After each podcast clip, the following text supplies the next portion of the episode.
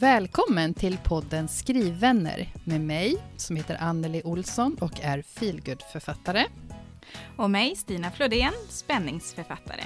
Det här är podden för dig som vill ha sällskap i skrivprocessen.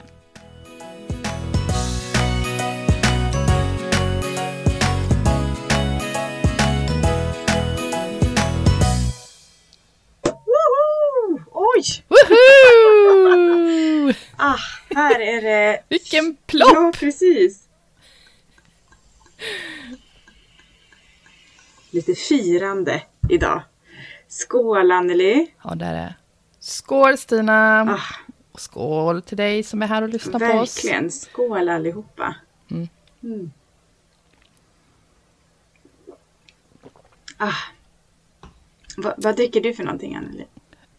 Jag dricker alkoholfri öl. Mm. Har jag. Vad har du i ditt glas? Jag har också alkoholfritt. Eh, Nosecco Rosé har jag. Lite bubbligt Ja, här. men lite mer Ja. Det var lite mer fancy. Mm. Det var slut här. Men eh, eh, så länge det är något annat än bubbelvatten just idag kändes det, det är också fint, men eh, det känns ändå lite lyxigare. Ja, Ja, lite fick det vara, lite extra. faktiskt. men hörru du, Så. På, vad, vad håller vi på att skåla för? Vad firar vi? Jag vill att, att du måste ju bara berätta nu om hur det har varit sen sist, senaste avsnittet. För det, eh, ja, vi har en, en ganska busy debutant, kan jag nog påstå utan att ta i. Ja, men eller hur? Och en debutant som det har gått Herregud. sjukt bra Det är för. väl lite det vi skålar för tror jag egentligen. alltså Ja. det, det är helt sjukt. Jag, jag tänkte på det innan att det känns ju inte som att det är två veckor sedan bara. Det hade ju kunnat vara mycket, mycket, mycket längre sedan som det här releaseavsnittet och releasefesten och alltihopa det här var. För det har, det har bara gått i ett känner jag efter det faktiskt. Och det har varit Ja, men det har varit helt fantastiskt. Eh, och jag vet inte ens om jag kommer komma ihåg allting som har hänt. För det är ju så... Ja men oj, överväldigande har jag nog använt väldigt många gånger de här två veckorna. Men det stämmer ju väldigt, väldigt bra på hur det här har varit faktiskt. Och liksom en påsk har vi hunnit klämma in också, Ja. mitt i allt. Och du, du var ju, jobbar som författare under påsken, Ja, såg jag. Det gjorde och vet jag. Mhm, precis. Ja. Jag var ju i Halmstad då och hade allting är så här första, det är så roligt. Första signeringen, första bokpratet på eh, Akademibokhandeln där i Halmstad city med Ulrika som är fantastisk. Och ja, men det var jätteroligt. Jag stod tillsammans med Therese Loreskär eller Liljem och signerade. Och det, det är ganska roligt när man står två har jag förstått. För då står man ju och småsnackar lite och man hjälps åt lite grann sådär om det var någon som kom, kom in och jag säger att ja men här var det spänning och de säger nej men jag läser inte spänning. Nej men då finns det feel good här borta. Så. ja, inkastar åt Ja, varann. precis, precis. Ja, men så det var Ja. ju jätteroligt. Ehm, och sen hade jag ju då, det här är ju nästan en av de största grejerna, då hade ju Lotta Olsson tipsat om min bok i DN. Gud, Alltså, det... inte tråkigt. Nej, det, var, det är ju enormt stort liksom. Bara 15 nya Ah. deckare och så är min där. Det, det, var, det är fortfarande lite sådär... Va? ja, Och bra att det finns i tidningen, Ja. så att du liksom kan spara det och titta på det där. precis, precis. Det hände. Ja, det, det får man verkligen gå tillbaka och titta på lite då och då. Ehm, för det, det var ju jätte, jättestort faktiskt. Mm. Vad har jag gjort mer då? Jag har pratat för, för bokhandlarna här i stan, i Göteborg. Här har jag pratat, hållit låda om mig och mitt författarskap i typ 7-8 minuter. Vilket också var, det var nog väldigt, väldigt nyttigt, ehm, tror jag. Att göra det och att ha gjort det så här tidigt ändå. Men det gick, det gick bra. När jag gick därifrån så kände jag att det blev så entonigt. Det blev så stelt. Men sen tittade jag på, för Emily från förlaget som är marknadsföringsassistent tror jag. Hon eh, filmade under tiden. Så då kunde jag titta lite grann på filmen efteråt och då kände jag, nej men det var inte så stelt. Det gick ganska bra. Det var inte heller det här snabba, snabba, snabba, snabba, snabba, snabba prata så supersnabbt liksom. Utan nej men det, jag verkade ganska lugn och trygg där på scen. Så det var ju skönt att se ändå. Ja, vad skönt, för det där är liksom, jag, jag får ju svettiga handflator bara av att mm. lyssna på det. Jag har inte gjort något sånt där än. Nej, men det, det är ju lite ju. det här. Det är bara, jag, jag har mm. fått ett nytt motto under den här perioden. Förstår du? Eller ett till kanske. Ja. ja. Och det är att, att jag inte ska tänka. För det är när jag tänker som jag börjar liksom gå ner i det där eh, nervösa och det där Åh, hur ska det gå? Och ingen vill lyssna på mig och är det här? Och du vet, ja, varför ska jag göra detta? Ja. Men tänker jag inte det är ju lite det här kör, bara kör, fast gör, bara gör då. att inte mm. tänka utan bara göra, för då blir det ändå bra. Man kan, jag kan förbereda mig och jag kan tänka på vad jag ska säga, men inte tänka för mycket mer på att jag faktiskt ska göra det. Utan ett steg i taget. Nu ska jag åka dit och sen så ska jag träffa dem och sen får vi se vad som händer. Alltså lite sådär, inte göra någon stor mm. grej av det, för då går det ganska bra har jag märkt ändå tror jag. Så det försöker jag göra. Ja, ja. Man måste lägga till det där lilla ja. tror jag också tydligen. Så jag är inte helt trygg än. Alltid gardera sig. Men jag, jag fick också se en bit av den där filmen. Mm. Och det, det, ja, jag tycker ju att du är proffsig i vad du än gör. Liksom. Ja, det så det, är någon nervositet eller någonting sånt, det, det såg inte jag. Nej. Och jag känner ändå dig ganska bra nu. Ja, det gör jag faktiskt. Så det var bra gjort. Tack så bra mycket. Gjort. Tack.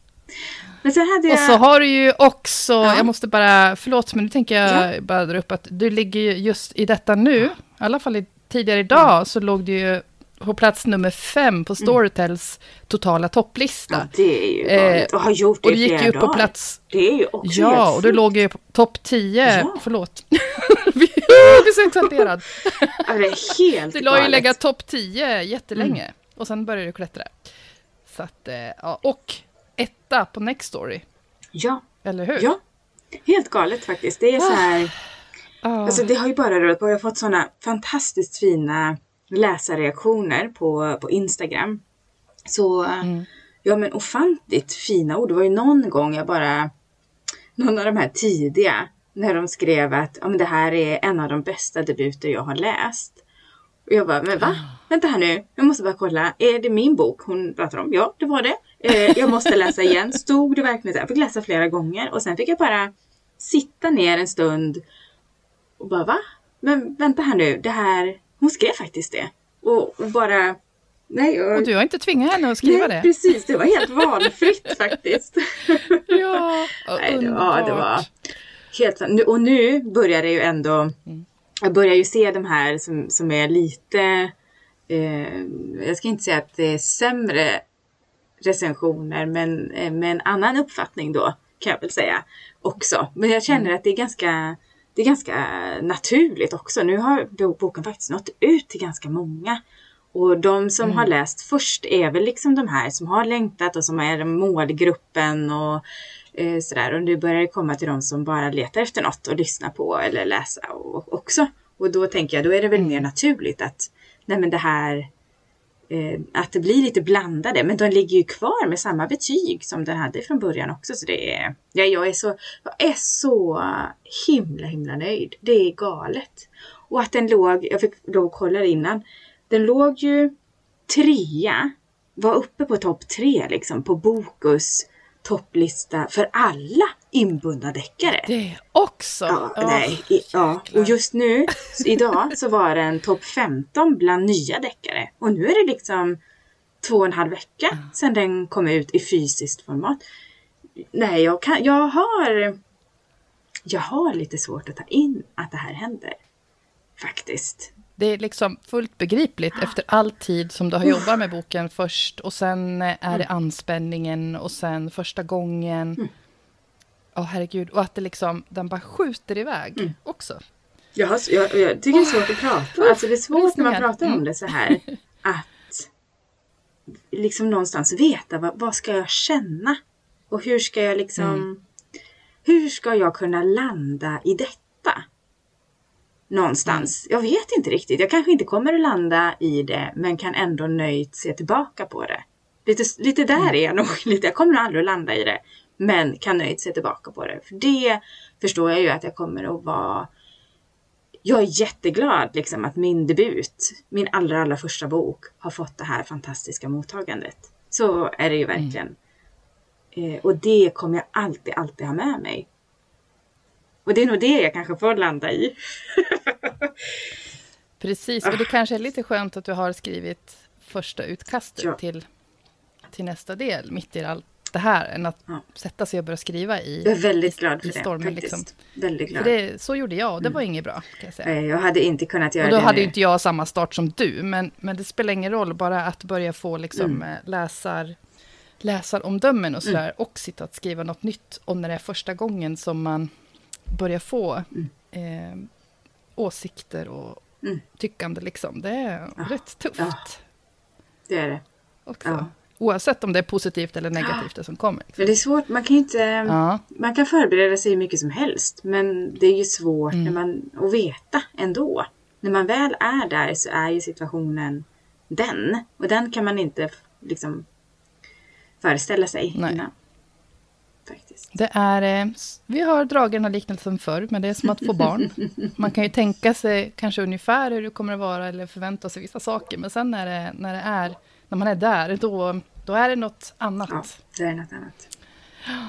Men det var så roligt, ja. jag var ju på bokmässa också i, i lördags. Då var jag och, och Frida på Bohusläns bokmässa. Det var första gången den ordnades, så det var 80 eller 90 författare föräldrar, höll jag på att säga, författare som var där. Bokföräldrar. Och föräldrar också kanske. och det var också ganska roligt. Då var det flera som kom fram och sa att ja, den här har jag ju sett på så många ställen och några av författarna kom fram och gratulerade mig till eh, debuten. Och, så det var så himla roligt och så kul att få vara liksom på den sidan och få vara... Ja. Jag är väldigt nöjd. Ja. Gud, ja, och vet du vad jag inser nu? Att jag tror att jag har spelat in med fel mikrofon. Så det här blir ett litet sämre ljud från min sida. Men det får ni ta. det är så det är ja, det är just nu. Alltid, ja. Jag tänkte säga att det är alltid något, men faktiskt det är inte så himla ofta. Nej. Peppar, peppar, ta. nu knackar jag på trälådan här. Ja, precis. det är faktiskt inte ofta det blir knas, Nej. men vi hörs. Ja, precis. Mm. Och det är ändå Ja, men det är lite så det är just nu. Jag är lite snurrig för att det är mycket. Jag har ju gjort jättemycket de här två veckorna och det har varit mm. eh, massor liksom. Så jag har tappat bort saker hela tiden. Och ja, jag är ganska trött. Men på, har ju sett tillbaka på någonting väldigt roligt. Men jag är också trött och jag är snurrig och det är så som det får vara tiden efter eh, debuten. Herregud Anneli, jag har ju faktiskt debuterat. Du har debuterat! Ah, ja. Det är kul att se hur länge den här snurrigheten håller i sig. Jag vet ja, inte. Det ska bli roligt. Det kan väl jag knappast skylla på längre, men... äh, ja. Jag kanske aldrig släpper. Vi får ja. väl se. Ja. ja. Men en, en fantastisk, mm. eh, fantastiska, fantastiska två veckor har jag bakom mig som eh, mm. jag sent kommer att glömma. Som alltid kommer att vara kvar. Faktiskt. Och som jag är jätteglad och tacksam för. Ja. Oh. Så det var mina två veckor. Vad har hänt hos dig då Anneli? jag häller upp lite mer, lite mer här. För det kan det. vara så att vi behöver skåla mer. Jag vet inte hur det är. ja men kanske faktiskt. Mm. Jag sitter och är lite varm. Mm varm i bröstet nu. Ja, det är så det är ju läckert att få vara med liksom på så här, vara med lite på, eller lite på sidan av. Alltså man är ju ganska i direkt anslutning till dig. Mm. Skulle jag nog kalla mig för. Ja, så är det. till succén Stina Flodén. Ja, det är, det är nice. Ja. ja, det är galet. Ja, och inte, mm. eh, säger jag. Ja. ja Förlåt, jag är ja. så bara, jag sitter och tänker så här, det här med succé. Jag, jag är lite, jag, skulle, jag kan inte säga att det är en succé. För det, det känns Nej, men det kan jag säga, Men det, så det, det- känns skönt när någon inte. annan säger det. För då kan jag säga Ja. att det har sagts att det är en succé. Och det tycker jag är ganska skönt. Ja. Ja, Ja, men alltså jag tror också så här, folk skulle börja rynka på näsan om man gick omkring och sa ja hej, det är jag som är Succédebutanten." Succédebutanten. du tror det. Ja, ja. Eventuellt i Sverige tror jag det. ja Men, men jag kan säga vad det, härligt. Mm. Skäms inte är alls. det bra. ja, men nu, Jaha. fokus på dig Anneli. Mm. Jag tror vi är lite så här snurrig båda två. Jag tror det. Och det får alla ta. Ja. Det är en del av Eh, detta också. ja. Mm. Och därför, just av den här anledningen, så har jag faktiskt för en gångs skull skrivit ner lite grann vad har hänt sen sist då. För att eh, det känns som att jag har varit i din karusell. Fast Ja, ändå inte. precis. Så, så bara shit, ja just det, det var, vi satt och spelade in en release special sist. Mm. Och då höll jag på att korrekturläsa min bok.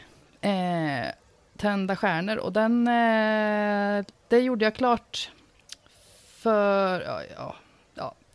Mm, Jag tappar ju allt, men det var precis före påsk i alla fall. Jag har ingen aning om var jag är någonstans nu i tid. Men eh, påsken har varit och dagen före skärtorsdagen, då satt jag från tidig morgon till halv tolv på natten tror jag och bara plöjde. Mm. Eh, och eh, ja, jag hade ganska mycket eget som jag hade upptäckt, plus korrekturläsarens eh, feedback. Ehm, mm. Men jag kände att eh, jag ville bara få det klart innan påsk, för jag har varit helt skrivledig hela påsken. Vad skönt alltså. Det behövde Ja, du nog lite. Ehm, jag behövde det. Mm. För att jag, jag skrev det till dig och Anna och Frida, tror jag att jag är nog kanske lite tröttare än vad jag har förstått att jag är. Så det var jätteskönt att bara lämna datorn hemma i Uppsala, så drog vi till Hälsingland, Mm. till släkten. Och bara var. Och då var det jätteskönt att ja, manuset åkte iväg till förlaget onsdag natt. Eh, och sen nu i tisdags, den här, nej, det är måndag idag. Som sagt, förra, förra tisdagen, eh, första så här, arbetsdagen förra veckan efter påsken, då började Charlotta Jonsson läsa in min bok. Ja. Och eh, det var så himla, Mm. himla läckert att veta att uh, nu sitter hon där, jag tycker hon är så himla bra. Eh, sitter hon där och läser. Och, eh, mm, och den, jag vet, jag jag fick en hälsning från henne i fredags, en jättefin hälsning via Instagram. Och eh, jag vet inte om jag ska tolka det som att hon är färdig med inläsningen. Det kan kanske vara så, men jag vet inte. Just det. Ehm, och manuset är på sättning, så att nu går jag omkring och också är beredd på att när som helst så kan eh, den satta inlagan dimpa ner i inkorgen för den sista genomgång. Och nu ska jag ju bara kolla liksom, ifall att jag hittar något jätteknas, men annars gör ju inte jag något mer nu. Ah, Så det är eh, Ja, men- så skönt och lite läskigt och så. Ja, ja okej, vi tar en, en liten skål här. Mm. Eh, Ja, du är halva in och håller på golvet här. Men, ja. Huvudsaken är inte heller på någon liten hund som ligger Hon är där. inte här, så det är bra. Nej. Nej, då så, då är vi safe. Ehm, ja, men det var min nya bok det.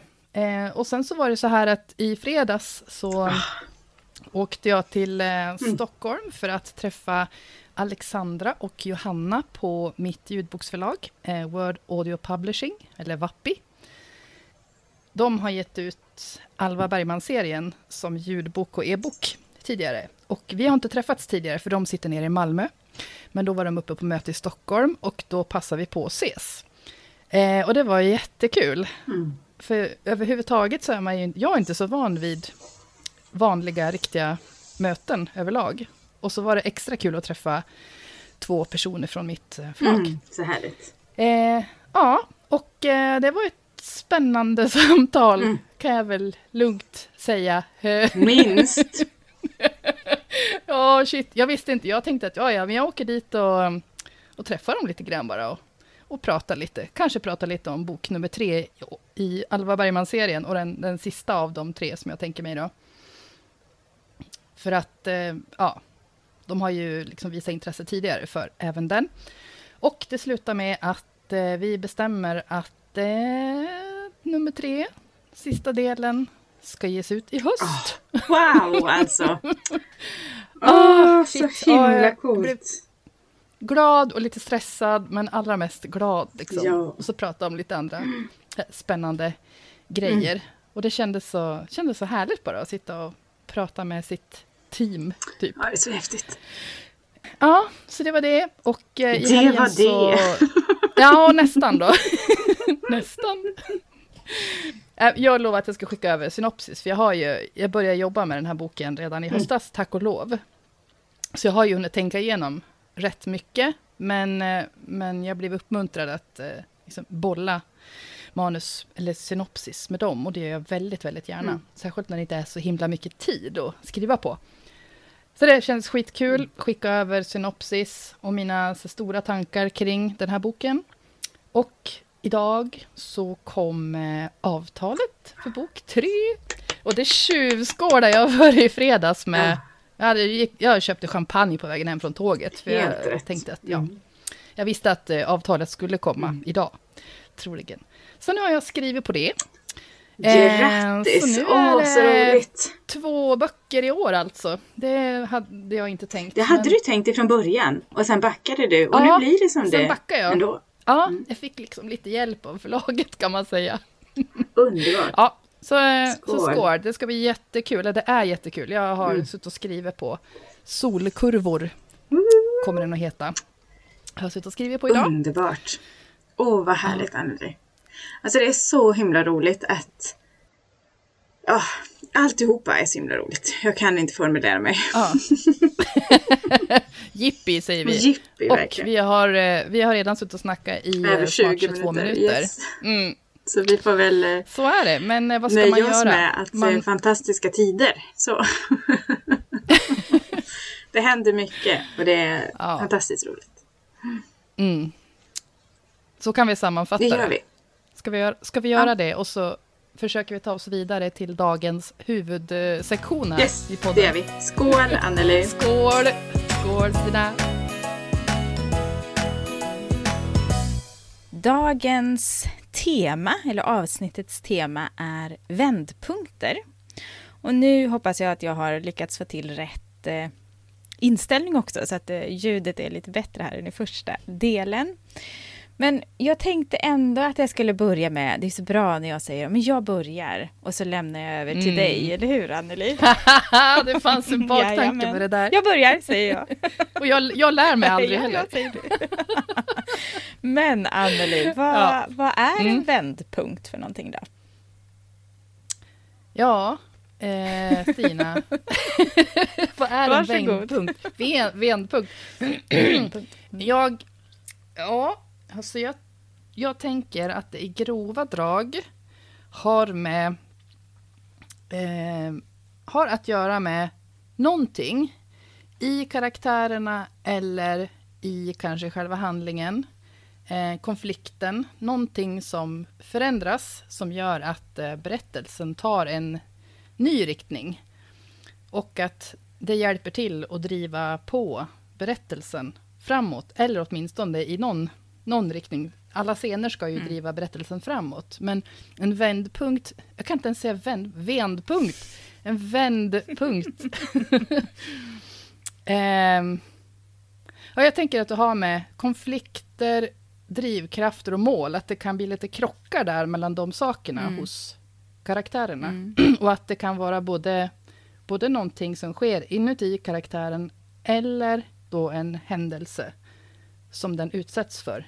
Som den då ska ehm, reagera eller agera på. Mm, precis. Jag tänker att det är en kombination, att, att det är en yttre händelse som Mm. gör att någonting förändras inom en. Alltså att man agerar på det Mm. på ett sätt som man kanske inte har gjort tidigare på något sätt. Nej, det, Ja. ja. det kanske det inte är. Nu, nu tar tillbaka det. eh, Ja. Som sagt, jag tror att vi behöver Ja. poängtera det vi brukar Ja, göra så just ofta, det. att det här är vi inga experter på. Vi vill bara diskutera det här, för vi tycker, jag tycker att det personligen är svårt. Mm. För jag, jag kan tycka att eh, ja, men det, här, det här blir en vändpunkt. För här, här ändras förutsättningarna på något vis. Mm. Som gör att karaktären försätts i ett nytt läge. Ja. Man kan inte gå Eh. tillbaka efter vändpunkten till det som var innan. Det är väl lite det som är en, om man ska ha en riktigt rejäl vändpunkt så är det väl det som är liksom att målet förändras och man kan inte gå tillbaka till det som var innan. Mm. Ungefär. Kanske. Och det, ja, precis. Och det där Mm. är något som, jag, jag tänker faktiskt gå in direkt på en kommentar som eh, Cecilia Ekhem har skrivit, för jag kände igen Mm. mig ganska mycket i det här. Och det här är ju då i Att, vår eh, Facebookgrupp, podden skriver Ja. som hon skriver det. Tack. Eh, och, för jag, jag kan själv känna att eh, jag kan tycka att ja, men det här är ju en vändpunkt. Mm. Det här, för det här, det här påverkar liksom på rätt sätt. Och sen tycker en testläsare, fast jag saknar liksom, jag saknar vändpunkter. ja, hopp känner jag. Eh, och Cecilia, Jag vet att jag kan skriva det i ditt manus ibland att är det det här som är första vändpunkten? Frågetecken. Ja, det gör du. Mm. Och då blir jag så här, ja, jag vet inte riktigt. Jag vet. Jag tänkte kanske eventuellt möjligtvis det, men Ja. ja. Säg berätta vad Cecilia. Ja. ja. Cecilia skriver så här att vändpunkter och dramaturgi, dramaturgiska teorier överhuvudtaget är något av det jag tycker är svårast med skrivkonsten. Dels för att jag har så svårt att se vad som ens är de objektivt stora vändpunkterna i mina egna texter. Dels eftersom mitt skrivande sker så intuitivt. Eh, och det är liksom det där jag också känner att jag tycker att jag har planerat in vändpunkter. Att det är någonting som händer som, som förändrar saker och ting. Men det kanske inte, ja det kan ju vara tycke och smak också tänker jag. Att eh, vissa läsare vill ha någonting större, något som känns mer, som påverkar ännu mer. Och jag tycker att det är tillräckligt stort. Mm. Ja, hur, tänker, hur tänker du själv? Ja, alltså jag tänker Tycker du att det är lätt där- eller svårt? Jag kan tycka att det är ganska lätt att tänka på vändpunkt. Men sen när man ska formulera sig för någon annan så är det jättesvårt.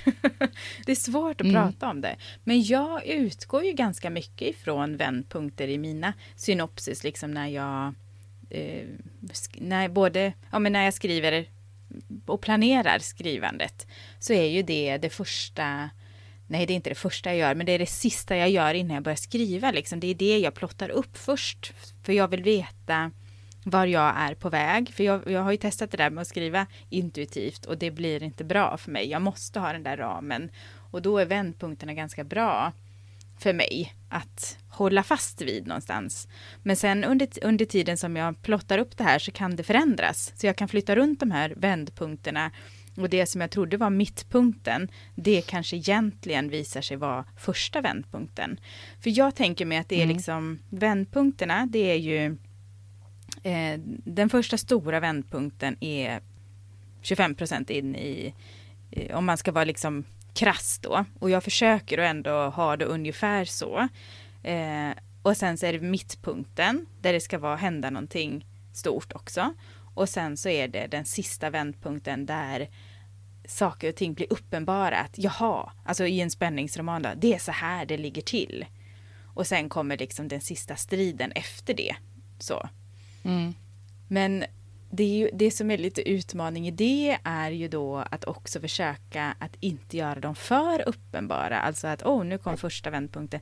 Samtidigt som för mig så måste de finnas där. När jag läser, då letar jag efter, nå, nu har jag kommit en fjärdedel in, nu, bo, nu ska det hända någonting. Vad är det som ska hända nu som är liksom första vändpunkten och det här, nu ger jag mig ut på resan lite mer så.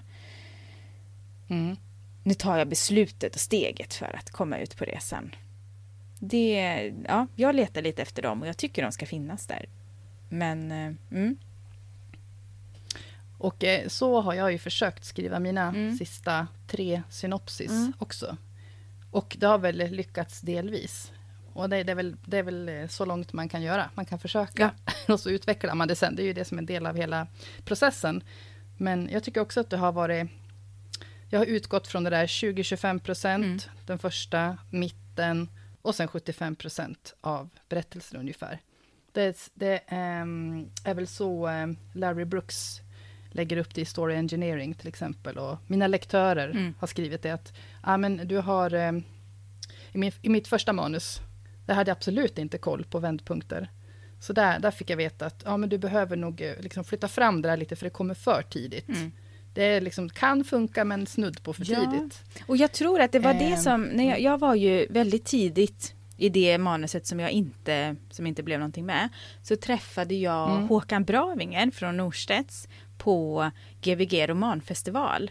Och då tyckte han, då, då pratade han just om det här med vändpunkter. Och då hade jag ingen koll på det, så då fick jag liksom gå hem och bara, jaha, jag måste ha vändpunkter. Och sen tror jag det har fastnat Mm. lite grann ändå. Mm. Att, eh, och någonting för mig som sagt att hålla fast vid. Så han pratade mycket om det och för, jag vet inte, ja, jag ska inte. Nej, och jag kan då gå in på Madeleine Gustafsson Ja. har skrivit i Facebookgruppen att eh, hon tycker att när vändpunkterna ligger rätt i en bok så tänker hon inte så mycket på dem. Men hon själv har ett manus nu där eh, den stora vändpunkten ligger fel och det, den ligger alldeles för tidigt. Så det stör hennes manus, tycker hon. Och eh, hon skriver också att annars så tycker jag om fräschhet och unikhet när det kommer till lite, vänd, till lite vändpunkter. Man ska inte känna att aha, här var vändpunkten. Ja, som, som du då jag kanske letar tycker är efter. lite kul. typ som i en klassisk kärlekssaga. De ogillar varandra, de kommer på att de gillar varandra. Test, eh, Taran och Tender, de kan omöjligt fortsätta gilla varandra. Eller jo, det kunde de. Mm. Eh, så hon vill väl... Ja, jag vet inte. För jag, jag tänker också så här att vändpunkter och de här eh, placeringarna av dem. Mm. I, jag vet inte om det skiljer sig åt så här, i, i romaner mot... Eller det är också en, en genre. Men eh, för jag tänker att det är så berättelser nog har varit uppbyggda Mm. jämt. Det är ju den här treaktstrukturen liksom som eh, ju är den här klassiska som man bygger nästan alla berättelser på. Om man inte då avviker på något Ja. sätt. Precis, för det, det skriver också Åsa Lihabäck Ja. i en kommentar. Mm. Just att hon, eh, hon har upptäckt efteråt, ibland att nej, men det passar ju liksom. Hon har lagt upp det mm, väldigt bra Mm. efter den här strukturen, Mm. fast hon kanske inte har tänkt på Mm. det. S- Så jag tror att... eh, Ja, och den ligger väl kanske ganska nära. Precis, inte jag då eftersom jag behövde fundera Ja. väldigt mycket på det. Men, eh, men många har det nog naturligt. Ja, jag får väl ta tillbaka det då. Jag tycker att det är svårt. Men, men ja, Men det kan också vara svårt. något, något hum har vi. Liksom. Ja, precis. Och läser man igenom så finns det väl där. Eh, även i mitt gamla första utkast så skulle jag ju tro att det finns de här vändpunkterna. Men de kanske inte håller ihop. Mm, Liksom, de- Mm. Det spretar kanske väldigt mycket eh, ändå. Eh, men någon sorts vändpunkter är det ju. Det är ju inte en rak historia heller. Nej. Liksom. Mm. Men jag, jag tänkte på det, jag var inne lite grann på det. Just att han, Bravinger, sa det här att vad är vändpunkterna i den här berättelsen? Och det tar mig in lite grann på det, på det som Sofia Gallagher säger också här. Att, för hon funderar lite grann på hur vi, hon håller på med och brottas med vändpunkterna i sitt manus just nu. Och hon har skrivit klart manuset några gånger och lär sig massor längs vägen som man ju gör. Och nu försöker de få in manuset i en dramaturgisk modell för att liksom se att det funkar. Och det är ju det som jag också gjorde med mitt första manus, att man trycker in det efteråt. Och jag gjorde det med mitt andra manus också, ändrade om allting efter att okej, så här ska det vara. Men hon frågar ju det lite att hur viktigt är det för en debutant att följa modeller till punkt och pricka för att bli antagen? Och det tror jag är en ganska viktig fundering att ha. Liksom att jag, jag tror, och det här som, som du sa innan, vi är ju inga experter, men jag tror att har man inte en superbriljant eh, historia, alla är ju superbriljanta, men det finns ju de där superbriljanta historierna som bara sticker ut, som inte följer någonting och som är fantastiska i sig. Med språk och alltihopa, den är bara fulländad. Då tror jag inte att man behöver följa dramaturgin på det sättet. Men är man debutant, man kanske skriver, ja men som jag skriver ganska kommersiellt, då tror jag att i början i alla fall så behöver jag nog göra det. Då behöver jag visa liksom att jag kan det, jag behöver lära mig att behärska det mer och mer.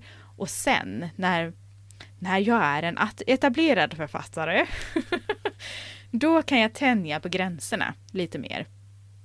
Så, så tror jag att, att det är att ja, men just nu så behöver jag liksom leverera lite mer kommersiellt. Jag behöver hålla mig till mallarna för att sen kunna ta steget ut och göra någonting annat. Så tror jag. Vad tror du? Mm. ja, men jag tror... Jag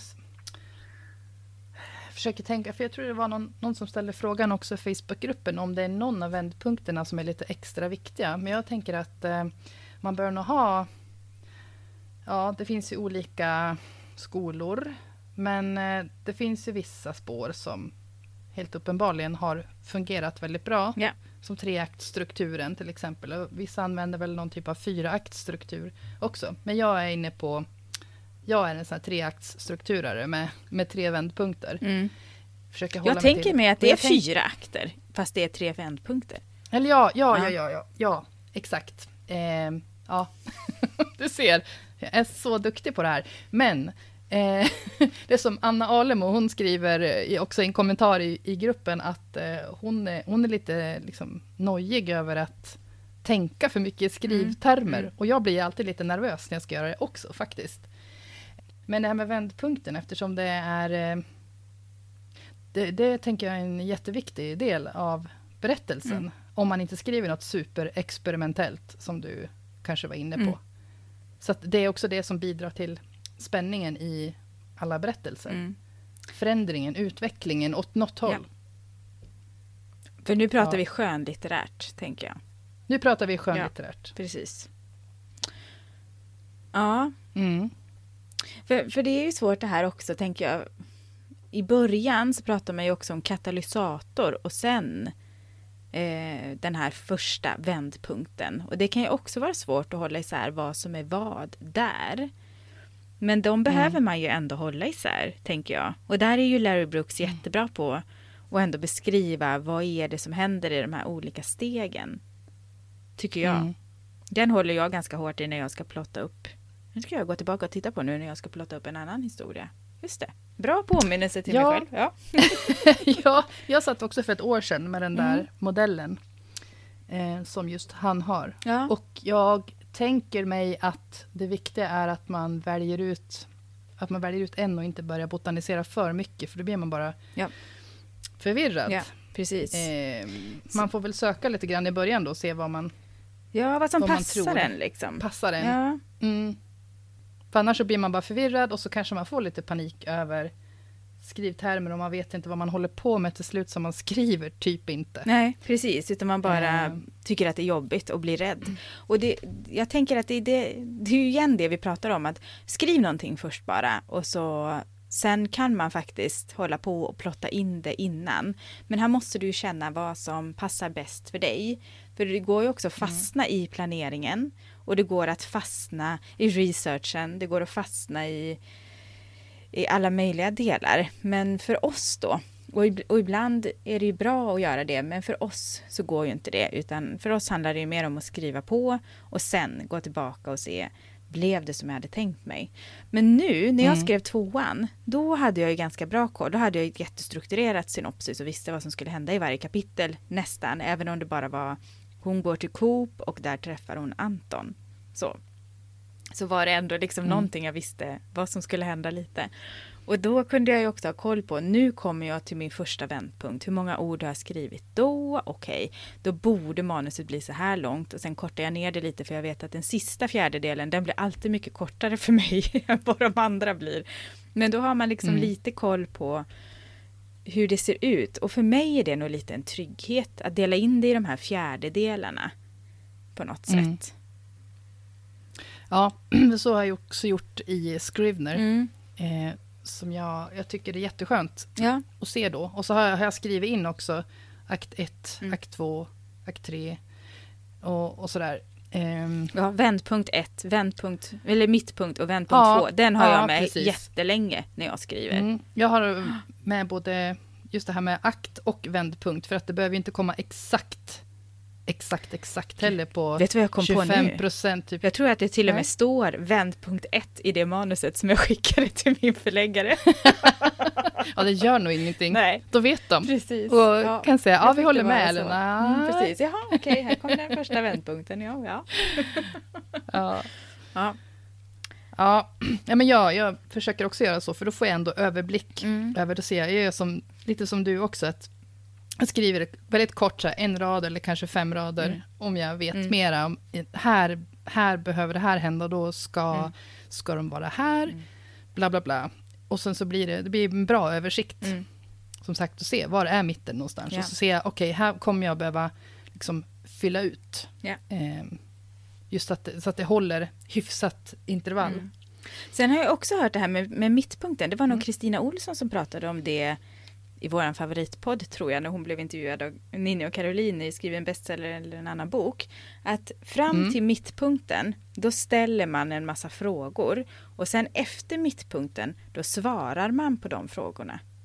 Och då ska det, Just det. efter mittpunkten ska det liksom inte komma något nytt. Det ska inte komma någon ny person eller någon ny, liksom, nå- dyka upp någonting som inte redan är planterat i första delen. Och det är också ganska Mm. bra att ha med sig att ja, men nu är det nedförsbacke. Liksom. Nu pratar vi Samtidigt då som det trappas upp saker så svarar man ändå på frågorna som man har planterat ut lite grann. Mm. Och de sista 25 procenten, då ska man Ja. trappa ner lite grann och eh, verkligen se till så att man inte har lösa trådar Mm. och eh, obesvarade frågor. Precis. Om det inte ska vara så till en kommande bok Ja. eller ja. så. Vissa i en serie. öppna svar, eller öppna svar, vissa öppna frågor får det vara. Och eh, jag tänkte att jag skulle också läsa vad Mm. eh, Åsa Strid har skrivit för någonting om, apropå så katalysator och, och det, det du pratade om nyss. Mm. Eh, för hon skriver att hon är själv en otålig läsare. Eh, avslutar typ en av fyra böcker som jag påbörjar. Och skulle inte läsa 100 sidor i en 400 sidor lång bok om det inte händer något spännande innan 25 procent. Eh, men jag tycker att Jessica Brody, Save the Cat Writes a Novel, har en bra struktur där det finns en katalysator vid 10 procent som sen leder till vändpunkten vid 25. Men det är nog inte lika viktigt om läsaren har lite mer tålamod än vad jag har, skriver hon. Men eh, Jag tror Mm. att det är viktigare och viktigare just det där som Stämmer. hon säger, att man måste dras in i berättelsen ganska snabbt, särskilt när det är ljud och Mm. man byter direkt om man inte vill lyssna och sådär. Så ja, mm. jag tror att det... Och eh, något som också många författare tycker jag pratar om i poddar, det är eh, början, Ja. alltså första kapitlet. Eh, jätteviktigt. Ja, Och det, det vet man ju själv, alltså om det växer massa frågor direkt där, då är det ju mm, det är lättare att läsa vidare. precis. Helt klart. Precis. Och att det oftast är sådär Mm. att man får stryka några kapitel, för det är bara att man behöver komma in i det själv och förstå vad man håller på med. Och sen händer det något, Mm. och då bara stryk det. Mm. Mm. Ja, Mm, jag kommer ju prata lite grann om vändpunkter och det här. Väldigt, eller jag får se vad det blev av det i, på torsdag när det släpps ett avsnitt i Skrivarpodden. Där jag pratar om den röda tråden och lite sådär. Vi får se vad det blir. ja du har ju varit ja, till Örebro ja, också och pratat med Kerstin. Precis. Ja. Och då pratar vi lite grann om det här att, eh, att berättelsen handlar ju om väldigt mycket att överkomma sitt inre hinder. Och att då är det ju vändpunkterna som ska tvinga en liksom att ta ett steg Mm. till. Att se sig själv liksom i ett nytt ljus lite grann. Jag tror att vi pratar lite om det i alla fall. Så det är ju också det här, det ska inte bara vara en, en stor händelse och så förändras allting, utan det ska ju vara en stor händelse som faktiskt betyder någonting för huvudkaraktären. Mm. Vad, och har en mening. Vad har det här för betydelse för huvudkaraktären och varför måste hon, i mitt fall, reagera på det? Varför måste hon förändra någonting utifrån det? Och, och va, på vilket sätt förändrar hon det? Det är det som är liksom själva berättelsen. Enligt Mm. det sättet att se det då. Och det som jag gillar att skriva på. Mm. Mm. Så det finns ju många olika sätt att se på det där med, med vändpunkter. För någonting som, jag tror inte att vi har varit inne så mycket i det i diskussionen i Facebookgruppen, men det har tidigare varit en diskussion om ifall att man har liksom flera olika perspektiv. Om alla vändpunkter då måste röra alla perspektiv. Eller om man kan ha i perspektivet Anna så har jag en vändpunkt när det är 25 procent och i perspektivet Kalle så har jag en vändpunkt när det är 75 procent. Hur tänker du om det? Jag tänker att jag inte har någon som helst koll på det, för jag har aldrig själv skrivit flera perspektiv. Nej. Det är ganska Ehm, härligt faktiskt nej. att bara... Vi, vi vet inte. Nej. Nej, jag har ingen aning. Nej. Men det, det tror jag det var någon som faktiskt hade någon eh, typ av svar på Ja. I Facebookgruppen. Eh, För jag tror att det är ändå bra att, att det finns någon eh, vändpunkt på något sätt. Det ska väl finnas egentligen, om man tänker en serie, så ska det finnas en lång dramaturgi över en serie. Och finns det olika personer så ska det väl finnas som en dramaturgisk kurva eller en båge över varje karaktär som har ett perspektiv i alla fall. För de är ju ändå ganska viktiga. Mm. Och att det då förstärks till huvudperspektivet. Eller? Ja. Jättebra fråga. Eh, och mycket, mycket bra fråga. Och, eh, jag tänker läsa vad Ja. Åsa Lia Bäck har skrivit här, för att eh, jag tror att jag har lite mer svängrum med vändpunkterna, Mm. eftersom jag alltid skriver ur minst fyra personers perspektiv. Så hon Ja. är verkligen Mm. många, jämfört med mig då. Varje persons historia innehåller sina vändpunkter, men jag har tänkt att det är helt okej att de är olika dramatiska, inom citationstecken. Eh, det kan vara inre eller yttre vändpunkter. Eh, och, alla fy, eh, och alla fyra sprids ut lite, så att de inte kommer i ett och samma kapitel. Just det. Det tror jag John, vad heter han, Häggblom också har pratat om i sina lives Mm. som han hade under pandemin. Insta-lives. Att Ah. Mm. de inte får komma samtidigt utan att de sidoperspektivens eh, vändpunkter ska liksom komma och innan och förstärka huvudpersonens vändpunkt. Ungefär så har jag för mig. Ja. Just det, det har jag inte tänkt på förrän nu när du läste hennes. Mm. ja, jag tänker också att någon, någon typ av eh, blick på helheten, gissar jag, Ja, precis. eh, är viktig. Men kan Mm. man skriva helt utan vändpunkter då, tror du då? Eller behövs vändpunkterna? Det kanske vi har varit inne på.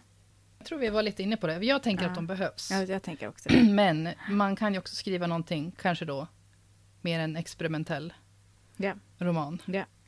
För, att, för ja, jag har ju liksom inte... Grejen att jag eh, tycker att det är ganska skönt på ett sätt, att jag kan faktiskt koppla bort min skrivhjärna fortfarande när jag läser böcker. Ja. Så att jag, jag sitter inte och letar efter vändpunkterna till exempel. Jag, jag sugs in i böcker ganska lätt.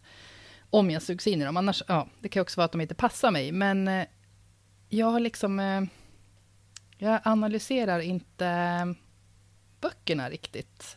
Efter, finns det en vändpunkt här eller inte? Mm. Jag har bara utgått från att det finns det nog.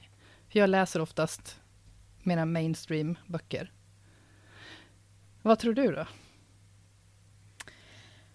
Jag, kan, jag kan inte komma på en berättelse som inte har någon vändpunkt. Men det kanske ni vet, lyssnarna och eh, skrivvännerna. Kan inte ni skriva det i det inlägget som kommer att finnas nu snart om eh, det här avsnittet och temat? För det hade ju varit Mm. jätteintressant om, det, om vi kan komma på en bok utan vändpunkter. För spontant så Nej. låter Ja. det som att det vore tråkigt. Ja, jag känner också det. Vad är Eh, drivet I mitt, liksom? eh, I mitt huvud, ja, för det, det är just eftersom jag tänker att vändpunkter är sånt som det bidrar till utveckling åt Ja. ena eller andra håll. Någonting händer och förändrar förutsättningarna, allt det där. Precis. Vi pratar om att det är kopplat till drivkraften och målen för i sig Ja, också. för hur utvecklas karaktärerna finnas- annars? Liksom? Om det inte händer någonting. Ja. Och det kanske är Knausgård då? Han kanske, jag vet inte, finns det några vändpunkter i Knausgårds, de här Min Kamp? Som går Ingen och handlar aning, chips jag i säga 20 att- sidor eller vad det var för någonting. Jag har inte läst ja, dem. jag kommer aldrig, nej, det kommer inte att hända Nej. att jag gör Men det de heller. är väl lite mer det här... ja, jag vet inte. Men hjälp oss där, skrivvänner, och titta och tipsa. Jag kommer inte att läsa de böckerna som ni tipsar om, men kan ni inte skriva in det ändå? Och Ka- kanske kan göra det i studiesyfte då? Ja, men precis. Men, men skriv in Det vilka kanske är böcker det är och vilka, hur ni upplevde avsaknaden av vändpunkter. För det är ju jätteintressant faktiskt. Så får vi följa upp Ja. det här vid något tillfälle. Ja, jag känner ju spontant att jag skulle behöva sätta mig och läsa på igen. Ja, men Men samtidigt så blir jag också lite så här som, som då Anna och Cecilia var inne på, att jag vill inte heller... Jag vill liksom inte analysera sönder precis allting. Jag vill lära mig hantverket och eh, men de här grejerna, Mm. det är ju verktyg Ja. som vi bör, bör använda oss av. Ja. Men om man inte ändå är helt, helt borta, vilket jag tror att jag inte är när jag väl skriver, så kanske man inte ska hålla på och grotta ner sig för mycket. Men jag tycker det var hemskt bra förra våren, när jag satt med Story Engineering och den här, jag tror det var du som skickade, Mm. skickade Yes. en, en mall till mig då, Yes. utifrån den. Och den så tror jag vi har lagt ut samtidigt. också. Eh, och det har varit en diskussion om det. Det går att hitta någonstans om man söker på Lärobooks i gruppen Jaha. så tror jag att den, var, att den finns där. Massa olika Just det. Sten Mm. Rosendal hade en del eh, modeller, något tips på någon sida tror jag med massa modeller på. och Sådär. Ja, Aha. mm. Så sök på Lärobooks Ja, bra. så får vi se om, om Mm. den finns där. Mm. Mm. Men är vi, är vi nöjda då tror Ja. du eller? Ja, men jag tror vi är det. Jag tror inte Ja. vi kommer längre. För vi, vi är definitivt inga dramaturgilärare, Nej. kanske. Kan. Inte än, nej. Men eh, Nej, jag hoppas att ni har fått med er, eller att ni känner igen tankarna och att ni kanske har fått med er någonting i alla fall ifrån detta. Mm. Och fortsätt gärna att diskutera i Facebookgruppen. Så, Mm. ja, så lär vi oss mer. Exakt. Bra, Ja, vi säger så. det gör vi.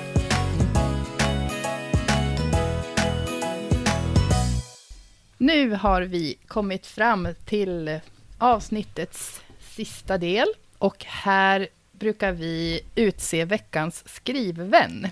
Och det är en, eh, kan vara en bok, det kan vara en person, den kan vara vad som helst som hjälper oss framåt i skrivandet.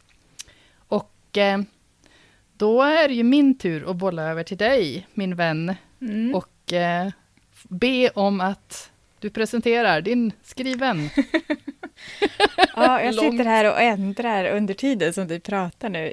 Det är i alla fall inte det här med att släppa en bok, för jag känner att det har ju funnits noll tid att eh, ens tänka egentligen på skrivande och så. Men så jag tänkte först att jag skulle ta bara, men lugn och ro. Men det blir så himla, när har man lugn och ro? Det har man ju typ aldrig. Så, När man sover. Ja men precis, och då är det inte så himla enkelt att skriva heller. Så, så jag tänker Ja. att min skriven istället blir ja, men den här nyfikenheten faktiskt. Nyfikenhet. Att eh, ställa frågor som man bara känner, oh, men det här måste jag det här måste jag få reda på mer om och sådär. Jag har ju en, nu när tvåan ligger så tänker jag inte börja på trean, utan den, tvåan är hos förläggaren och jag vill ha feedback därifrån först innan jag börjar tänka på för mycket och plotta Mm. ner trean, för det kanske händer massor i den omarbetningen. Så jag känner det är lite ogjort arbete. Men jag har ju den här andra historien som någonstans mal i bakhuvudet. Och den är jag ju väldigt nyfiken på. Så jag har ju börjat smaka lite mer på den, börjat skissa lite för hand, börjat skriva ner lite grejer till mig själv som jag behöver ta reda på om mina karaktärer och sådär. Och oh, jag känner nu bara jag liksom pratar om det så är det det här pirr under huden. Som också Ninni och Caroline pratar Ah, Det om. bästa. Ja, precis. Och det, den här nyfikenheten precis innan här nu att åh, jag ska få börja ta reda på hur den här historien ska växa fram. Alltså det är en jäkla hä- häftig känsla, verkligen. Jag kan inte formulera mig. Det är en jäkla häftig känsla. Så, så det är min skriven, den här nyfikenheten innan. Ja, som väcker det underbara Ja, pirret. Precis. Ja, precis. alltså det är nog det bästa. Det är Mm. kul att skriva, men det här att gå och tänka på de där grejerna Ja. och få det där pirret. Mm. Åh, Precis, allt är möjligt. Mm. Ja. Hur, um, Ja. vad, är, vad är din skriven? Jo, jag, eh, jag tänker att det är lite grann mitt, mitt mantra för Mm. 2022. Alltså kör bara kör, det har funnits med ett bra tag. Men mitt nya är pirr, panik, proceed. eh, för jag har tänkt på det, det, det är så jag reagerar när jag, när jag får möjligheter eller jag ser utmaningar som jag bara känner, just det här pirret som du precis pratade om. Ja. Jag kan få pirret under huden och sen bara jävlar. Åh, jag får sån panik. och tänker nej, nej, hur ska jag klara det där? Det går inte. Och sen så bara, okej, fortsätt, proceed, nu kör du. Ehm, så det, det är verkligen någonting som jag håller mig i nu, för Mm. att som vi pratade om här inledningsvis, så hade jag ju inte tänkt släppa två böcker i år. Jag tänkte jag skulle ta och sakta ner lite nu, Mm. efter en intensiv vinter. Mm. Men då kände jag bara, nej men, P, P, P, P. Eh, vi gör det. Mm. Det får vara så nu. Mm. Kommer att bli bra. Och att Så du börjar känna igen skriven, det. så. Alltså, det är ju också någon sån här trygghet i att man börjar känna igen sin egen process inte bara i skrivandet utan i reaktioner på saker som händer. Ja, ja. Att, Det okej, här är liksom PPP, det är Mm. mitt liv. Ja. Eh, Precis. så, och då skrivandet är en del Mm. eh, av mitt liv. Så att Ja. jag, jag, eh, jag försöker stanna upp och så tänker jag på det. Och så. Så lyder jag mig själv. liksom. Det är lite som mitt, jag har ju också en sån här grej eh, som hör ihop lite med det, att jag, jag bara säger ja. Jag tänker Mm. inte, utan jag bara säger ja. Det var som någon frågade mig, jag har en, en, ett par kompisar som dansar och så sa de att, ja men Stina, om de frågar dig nu då ifrån Let's Dance om du ska vara med, vad säger du då? Då säger jag ja, säger jag, fast jag bara skriker nej inom mig. Men det är också en sån här, Ja, men det är så jag funkar i skrivandet. Jag säger ja och så känner jag bara Wah! Så jag har knappt något Ah. pirr, jag har bara panik, proceed. yes, panik, proceed. Liksom. Det kanske är fyra P, det är pirr, panik, proceed, pirr. Ja, Eh, precis. Ja. Eller party är- kanske ja. efteråt, en fyra när man är klar. ja, Ja. herregud. Mm. Ja, Men Ehm, Anneli, vi har ju mm. ett, eh, vi har ett avsnitt framöver också. ja, vi har ju det. ja, och vad är ska det vi så. prata om då? Ah. Det har ju nästan lite med detta Eh. att göra, panikbiten. Ja, faktiskt. Det har, det har jättemycket med det här att göra. För vi tänker att eh, avsnittet om två veckor ska handla om att synas som författare. Mm. För det är vi ju verkligen mer eller mindre bekväma med. Ja. Eh, kan man nog lugnt säga. Eh, så att vi kommer att lägga ut eh, ett gäng frågor som har med det att göra. För det är ju ett ganska brett ämne, tänker Ja. vi oss. Att synas som författare, vad är det då? Eh, så att i Facebookgruppen, podden Skrivvänner, kommer det att finnas ett inlägg inom kort. Ja. Där ni som vanligt får gå in och svara på frågorna som vi ställer och komma med ännu mera input, vad som Mm. än väcks Precis, det som ni känner direkt här när ni bara hör oss säga att synas som författare. Vad, vad Mm. händer er då? Dela med er av det och ja, men är det något man måste eller hur, hur ser ni på det överhuvudtaget? Det ska bli intressant att höra. Ja, Ja. och fram, fram till dess Stina, var, var hittar man oss? ska jag säga idag? Nu är det din tur. Ja, då hittar man oss på framförallt Instagram där du heter författar Anneli och jag heter Stina.floden. Och så finns vi såklart i Facebookgruppen podden Skrivvänner. Jag fick lov att tänka till, men det gick. Eh, och eh, så finns vi också på TikTok. Finns vi ju eh, också. Där vi också heter då podden Skrivvanner. Och mig då hittar ni också, eller ni kan lyssna på mig då i nästa avsnitt av eh, Skrivarpodden. En podd som vi för övrigt rekommenderar. Där vi ska prata Oh ja. om den röda tråden. Och sen kommer jag också tisdagen den 3 maj på kvällen så kommer jag att finnas i Allingsås på Bok och bord och ha ett författarsamtal där. Så dit är ni också välkomna och anmälan görs till Bok och bord på man kan hitta dem på, eh, på Instagram till exempel och eh, se hur man anmäler sig där. Superkul! Mm. Och mig hittar man på Rumpan på stolen i södra Uppsala. Ja. Och hit får du inte komma. Om du inte är inbjuden. Ja, exakt, Ja. exakt. Här ska det jobbas Ja. på annat sätt. Du är också Precis. ute och jobbar. Ja, Ja, Vi och jobbar på. vi jobbar på på olika sätt. Mm. Och eh, gillar du podden så blir vi jätteglada om du vill prenumerera. Om du vill kanske sätta ett betyg, ge en tumme upp i din eh, Mm. poddapp. Det kan jag göra i min app Ja. i alla fall, ser jag. Mm. Eh, dela med dig Ja, sprida och ordet. sprida ordet. Precis. Mm. Och tusen, tusen tack till dig som lyssnar och till dig som bidrar till eh, diskussionerna genom era kloka inlägg. Vi sa det, hur hade vi kunnat ha ett avsnitt idag om det inte vore för er? Så tusen, tusen tack alla som bidrar på olika sätt. Och Anneli, stort grattis till nytt avtal för tredje boken om Alva. tack så mycket! Skål! Skål, skål! Ha det så bra och eh, skriv järnet. Ja men verkligen. Så ses Tills vi om nästa gång. två veckor. Vi. Ha det gott! Hej då! Hej då!